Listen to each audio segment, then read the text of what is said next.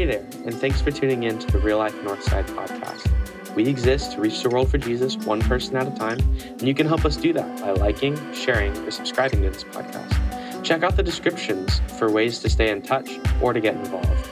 Let's take a look at this week's message. Well, turn to Luke chapter 17 in your Bible or Bible app. You can find it in the table of contents or it's toward the back. And let me pray. God, I'm so desperate for your leadership today. I love, we were just praying that you would pour your spirit out.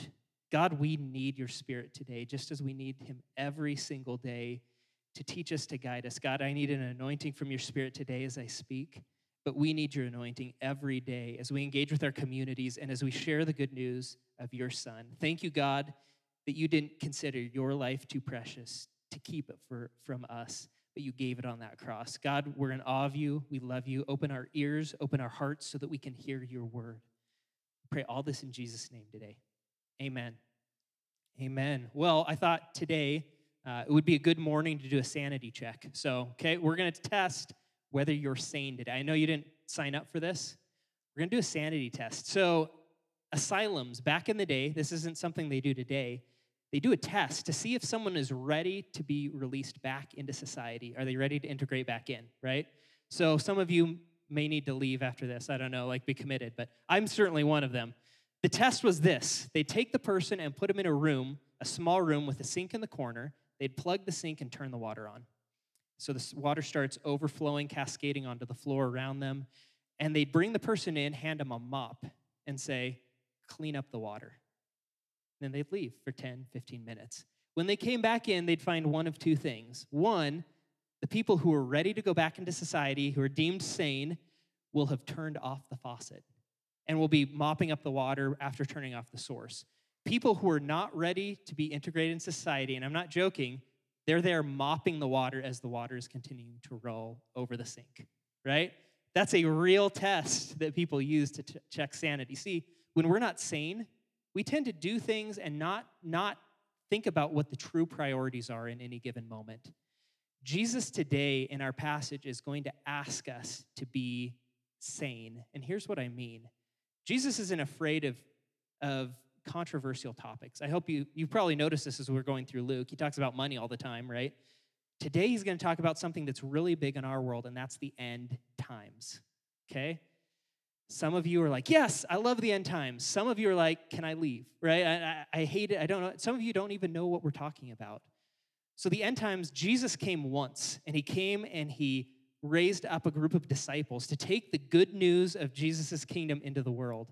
And then he died on a cross for our sins so that we wouldn't have to be separated from him for eternity. And after he died, he didn't stay dead, but he rose again. And eventually he left and he ascended into heaven. And commissioned his disciples to take this good news to the world. Jesus came the first time, and Jesus said, I'm coming again. And this is such good news because Jesus says, I know things are not fixed. I know I came and I know there's still brokenness in the world, and I'm sending you out into the brokenness to shine my light. But I'm going to come again and I'm going to make everything right again. So Jesus is coming a second time. When we talk about end times, the problem is, everyone has, it seems like, three different opinions on how it's going to go. People don't agree, and we're like, oh, is Jesus coming now? And what I hear all the time is, Jesus is coming tomorrow. I know he's coming soon. I know he's doing that. Uh, 2,000 years ago, the disciples were doing the same thing. There's a lot of a lot of controversy about end times, and what I see a lot in myself and other people is it's so easy to fixate on that and forget that yes, Jesus is coming again. That means something. That means there's something that he's given us to do right now and be a part of his mission. So we're going to talk about that. Jesus is going to check all of our sanity today. So without further ado, jumping into Luke's chapter 17, verse 20, being asked by the Pharisees when the kingdom of God would come, Jesus answered them, The kingdom of God is not coming with signs to be observed, nor will they say, Look, here it is, or there, for behold, the kingdom of God is in the midst of you. See, the, the people in Israel during Jesus' time, they're looking for this Roman Empire who's brutally oppressing them to be pushed away and pushed out, and they're waiting for God to do that, and they're so ready for his kingdom to come. And Jesus drops a bombshell on them here. He says, My kingdom has no borders. It has no boundary lines. It has no walls. It has no centralized government that tells you what to do. He says, My kingdom is in people's hearts. Jesus' kingdom is a kingdom of the heart, not of boundaries. And Jesus is Jesus is shocking these people because they're so ready. They're like, we know, we've got this all figured out. Jesus says, No, my kingdom isn't one where you can look and say, hey, there, there's where Jesus' kingdom is. Good news. Every single one of you in this room who've put your faith in Jesus Christ, you are Jesus' kingdom. His kingdom lives inside of you and inside of me. And Satan can't beat that kingdom. World governments can't beat that kingdom.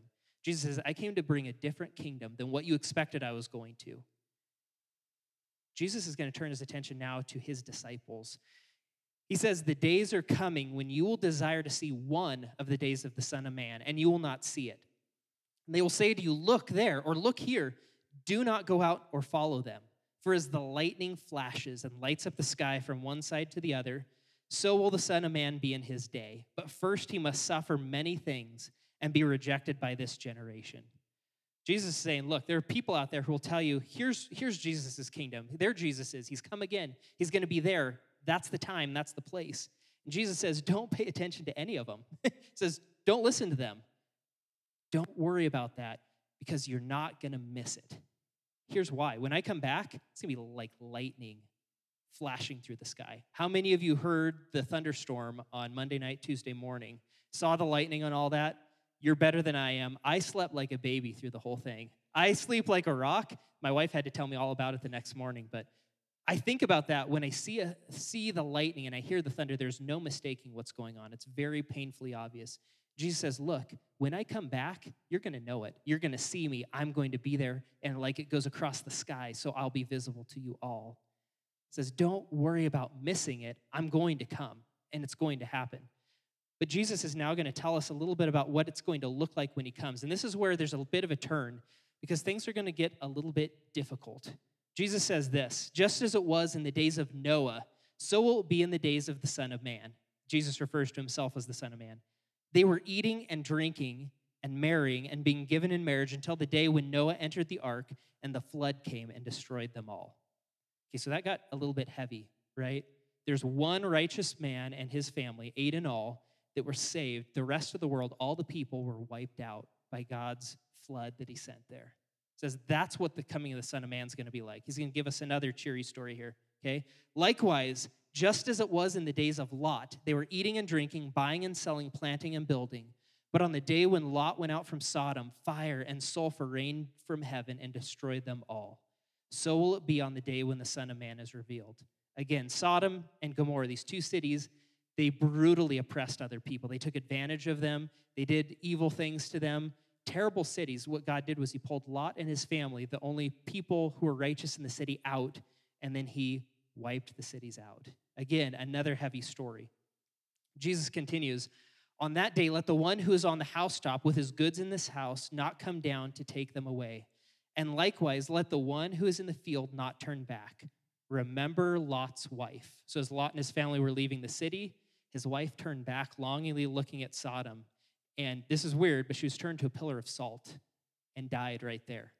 Remember Lot's wife. Don't look back. Whoever seeks to preserve his life will lose it, but whoever loses his life will keep it. I tell you, in that night, there will be two in one bed. One will be taken and the other left. There will be two women grinding together. One will be taken and the other left. And they said to him, Where, Lord?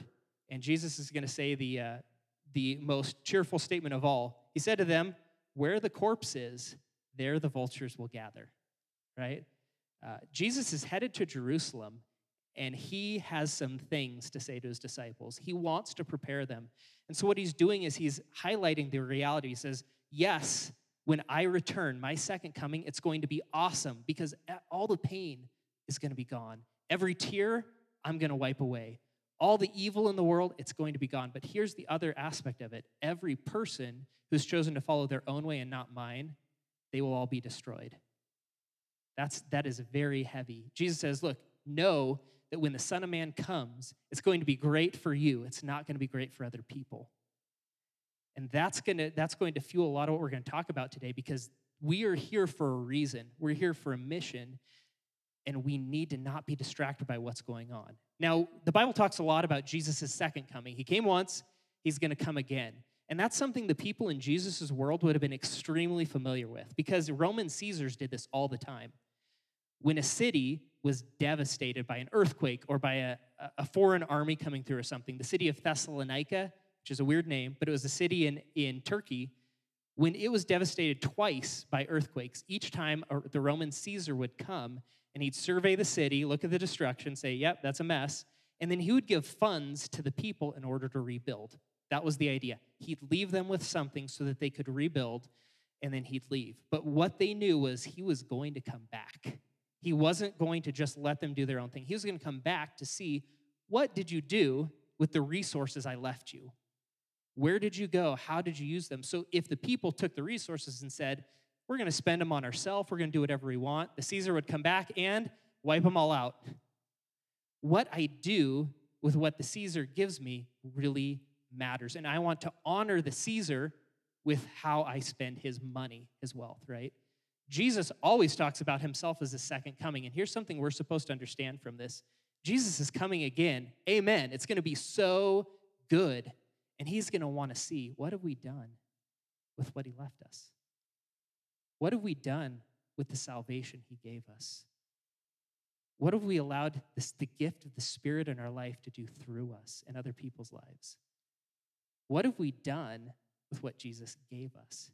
Here's the challenge with end times for me, and I've been caught in this so many times, is it's so easy to get wrapped up in charts and graphs and figuring out China and Russia and Iran and how, how does everyone figure into all of this? When in reality, that's distracting me from what Jesus actually has for me right in front of me. What I'm doing is I'm taking the resources he has for me and I'm not using them well. And it's, it's great to love those things and to research and study those, but Jesus says, don't forget what's most important. There's something afoot. So I'm going to give you three things today, three things that Jesus is asking us to do as the end times approach, whether that's now or another 2,000 years from now, right? Remember those people, they thought for sure it was the next day. And Jesus says, nope, not in your day. Here's some things that Jesus says that are timeless. Number one, don't get distracted from the mission of Jesus. Don't do it. I have some good news for you today if you have a hard time hearing what Jesus says and then not putting into action, and then hearing it again and not putting into action again, you're in such great company. Not just me, but the people in our Bible. I'm going to read you a passage from Acts chapter 1 where Jesus' disciples are with him. And this is right before he's about to ascend into heaven.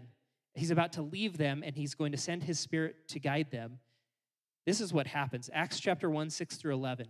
So when the apostles were with Jesus, they kept asking him, Lord, has the time come for you to free Israel and restore a kingdom? Remember, Jesus is like, hey, don't worry about where it's going to be. My kingdom is a kingdom of the heart. Here they are, back to square one. Hey, Jesus, are you going to bring the kingdom of Israel back again? He's like, did you learn nothing while I was with you, right? I, I'm sure he says that to me all the time too, right? So Jesus replied, The Father alone has the authority to set those dates and times and they're not for you to know. So, congratulations. Jesus doesn't want you to know when he's going to come back. He, th- that is flat out not for us to know. But you will receive power when the Holy Spirit comes upon you, and you will be my witnesses. By the way, that's the Greek word martyrs. That's where we get the word martyrs from, because early Jesus witnesses paid for it with their lives. You will be my witnesses, telling people about me everywhere in Jerusalem, throughout Judea, in Samaria, and to the ends of the earth. And that's like saying in your city, and in the city next to you, and then all over the place. It's like, you're going to be my witnesses. You're wondering when the nation of Israel is coming. It's going to happen. Like, your king, the kingdom's going to be restored. It's good news. But I don't want you to know when that is because I want you to focus on something else. Go. Go and share the good news of my gospel with people. That's what he said before he left him. He said, as you're going, make disciples of all nations, baptizing them in the name of the Father, the Son, the Holy Spirit, teaching them to obey everything I've commanded you. There's a mission that we're called to that He wants us to be a part of. Well, the disciples still didn't get it. In the same passage, by the way, so it continues. After saying this, Jesus was taken up into a cloud while they were watching, and they could no longer see him. As they strained to see him rising into heaven, right? They're, they're still just, just watching. When's he going to come back? Two white robed men suddenly stood among them. When you see white robed men, those are angels. Men of Galilee, they said, Why are you standing here staring into heaven? Did you, did you miss the message? Why are you here? Why are you looking after Jesus? Jesus has been taken from you into heaven, but someday he will return from heaven in the same way you saw him go.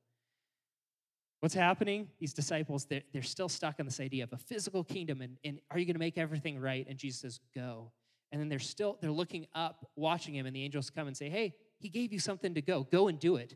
Go and be a part of this mission. You see, this mission is something we've all been called to.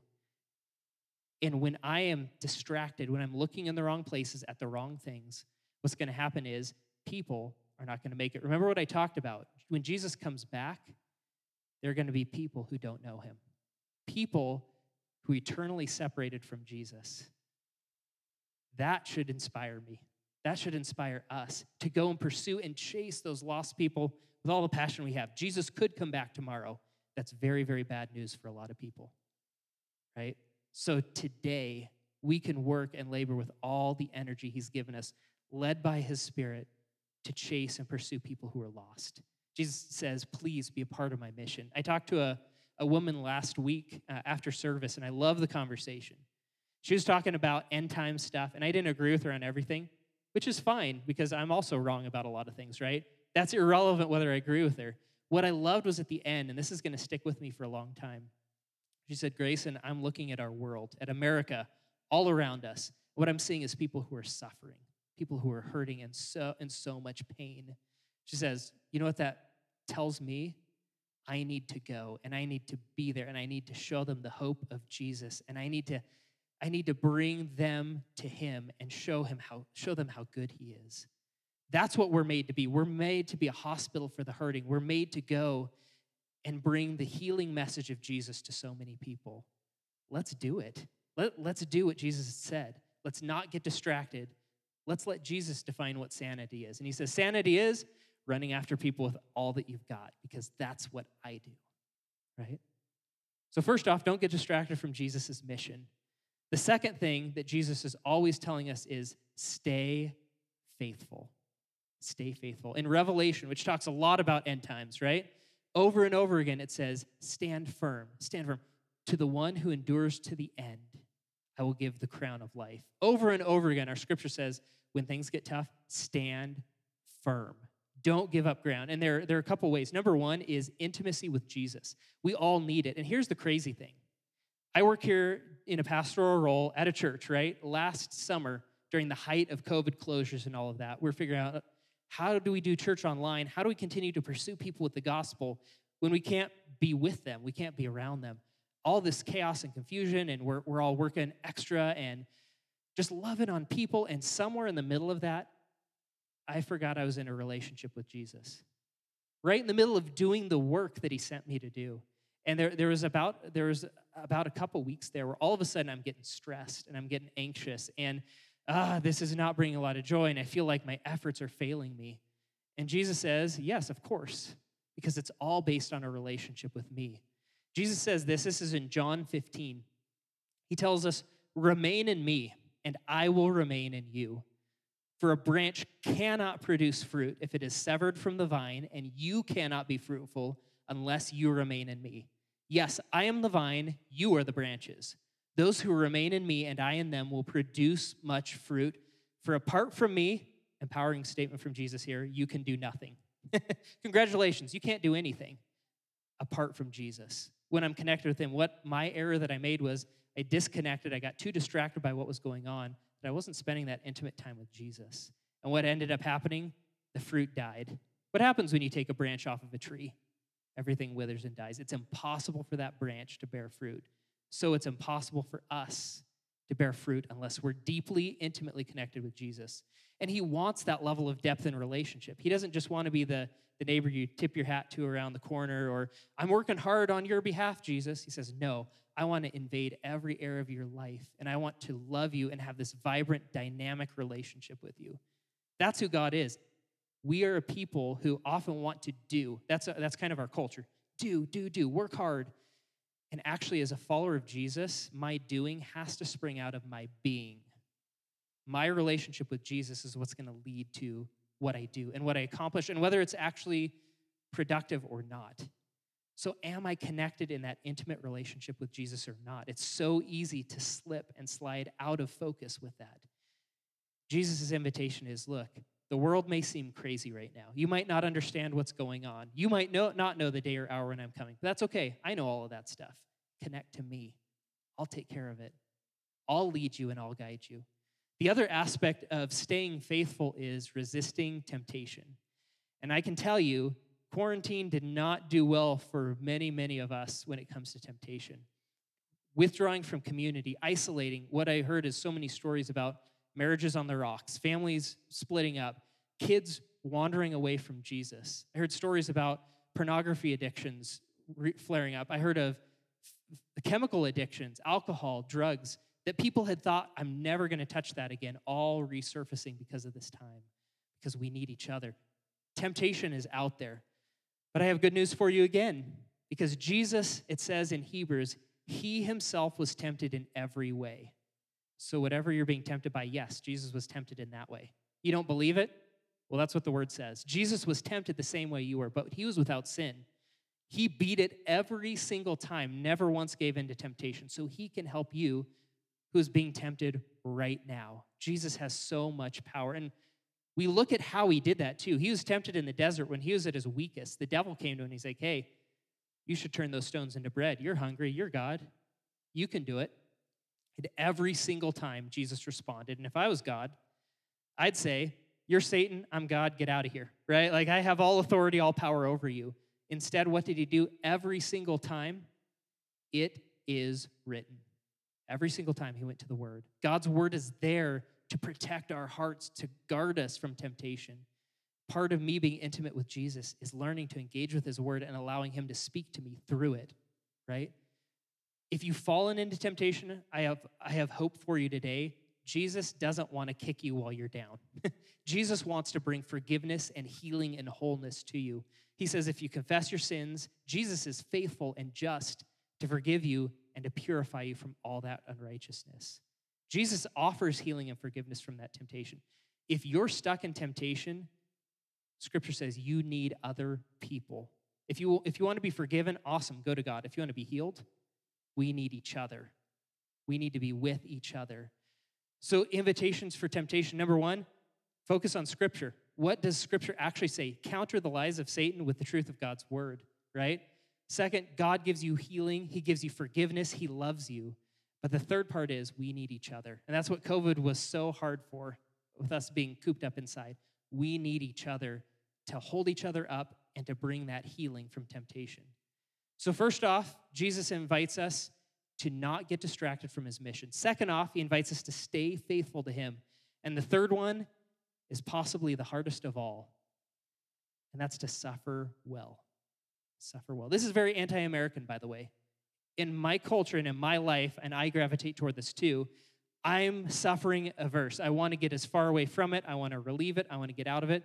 Problem is, a lot of times, suffering you can't just do that with, it's stuck there with you. And one of the hallmarks of Jesus' kingdom and his people is we, over the years, have suffered so well. And this is real suffering. This isn't fake stuff like stub your toe. This is deep, painful, fundamental on your soul level suffering. And I've talked to so many people every week. They come, and I've heard so many cancer diagnoses lately. I've heard so many people who have injured themselves, so many people starting to walk toward divorce, so many kids walking away and not caring about their families. There's so much real pain in our world right now and in our church. And how we handle suffering and how we handle pain is going to tell the world a story about our God. Either it's going to tell the world that our God is no different from your God, whoever he, she, it might be, right? Or it's going to tell them our God is greater. And our God gives us hope and healing in the middle of suffering. Our God sustains us. And when we look at him, we know that it's going to be okay because he's going to help us. That doesn't mean that we're not in the suffering and pain, but what that does mean is we have a hope that we can cling to in that moment. The world's looking, the world's watching. How are they going to respond? And a lot of times, even for myself, I look and I see, I look just like everyone else. And that's not the story wants to tell. There's another aspect of suffering too. And this is something I've had a lot of conversations with people lately about. That's that, man, things don't seem to be going the way of Christianity in America right now. Things seem to be sliding, and there are lots of feelings of defeat and all these sorts of things. But I want to let you in on a little secret from history. When Christianity has been at the pointy end of the sword, it has thrived. When people are being persecuted, that first century church, we talk about persecution today, their families were on the line. The Caesars at different times were trying to kill their families and them for being Christian. That sort of persecution, what happens? You think, man, that's going to stamp out Christianity. No. In 200 years, there were 3 million Christians in the Roman Empire. Why? Because of the suffering, because they were at the pointy end of the sword. But I can tell you what's not good for Christianity when we're at the handle end of the sword. When we hold and wield authority and power, that gives Jesus a black eye so many times. And, and one thing about America is we've historically been at the handle end of the sword. Like legislation, it comes from this kind of Christ centered worldview and all of that sort of thing. But right now, that's starting to slip. And what, what's happening is a lot of ways we're pushing back. But Jesus says, It's okay. I've got you. I've got you. When persecution starts to rise, the church starts to thrive, right? Suffer well. And that's really hard for us. I don't know about you, but when I'm in suffering, that's the last thing I want. The first thing I want is to get out of it. And Jesus says, Don't worry, I've got you. I love Paul's words. He says, Look, I want to know Christ and the power of his resurrection. And I'm all on board with that, right? Like, yes. And the fellowship of sharing in his sufferings, becoming like him in his death, and so somehow to attain to the resurrection of the dead. Paul's like, when I want to know Jesus, I want the whole enchilada. I don't just want the good things, I also want to experience the sufferings that it brings my way, knowing that now I understand and I know Jesus at a deeper level. Three things don't get distracted from the mission. Number two, stay faithful, and we need each other for that. And the third is suffer well. When I look at end times, at Jesus coming back, there's so many lost, so many helpless and hurting. Jesus says, Be sane. Don't get distracted by the water on the floor. I want you to be the people who go and turn off the faucet, who, want, who go with me help bring hope into this broken world. Jesus says, I'm coming again, and I'm so excited for that day because I have such high hopes and expectations that when I come, you'll be able to show me what you did with what I gave you. You'll be able to show me the lives that were transformed by the work of the Spirit in your life. You'll be able to show me this gospel that has gone out to you has not just stayed with you, it's gone out to other people. Jesus is so ready to watch his kingdom explode in this world. And what's holding it back is me. And I don't know about you, but this, this was a really hard one to study, but study for because I was extremely convicted all the way through it. But as, a, as I'm reading and as I'm letting Jesus speak to me, I was just so, so inspired to say, I want to be that kind of a person. And I know real life, we can be that kind of a church. We can be those kinds of people who are part of Jesus' kingdom and he works through us. I love that image that Jesus gave us of lightning flashing across the sky. When I come, that's who I'm going to be. Did you know that Jesus said he's the light of the world? Pretty well known, right? Did you know he also said that you are the light of the world? We, his church, are the light of the world. And I have this, this vision in my heart. What if we took that seriously? What if we did allow Jesus to come, even in the middle of our suffering, and work miraculous things through us? If we were people who loved God to this level, who considered everything we have to be his, we would be like lightning across the sky. Because people would look at us and say, that guy is weird. I need to know him. I want to figure out what's going on with that guy because the whole world's crumbling and he's at peace. That's who Jesus is inviting us to be. I'm all in. How are you feeling, real life? Yeah? We can be those kinds of people as we're led through Jesus' Spirit. Now, some of you today, you probably are going, Jesus who? Or, man, I've heard about Jesus, but this is new and, and I, I want to know who he is. Jesus is inviting you right now into a deep, personal, intimate relationship with Him. He's inviting you to take His sacrifice, to follow Him with everything you've got, to allow Him to cleanse you and to give you a new life. If that's you, if you're taking that step right now, we would love to help you take your first step of obedience, and that's baptism. Baptism is a symbol of us going, uh, we go under the water and come back up. That's a symbol of Jesus going into the grave and raising again. Jesus says, just like that, your old life is dead, and I'm creating a new creation. If that's you and your next step is baptism, we have a couple, Dustin and Amber in the back, who would love to help you take that next step. We have shirts, shorts, towels, so don't worry if you didn't bring the right apparel. We've got you covered. We'd love to celebrate with you. So when the music starts here in a minute, that's your cue to go back. Let's pray. Jesus, you are so good to us. I love this, this heartbeat, this passion you have. You tell us, I'm going to come again and I'm going to make everything right.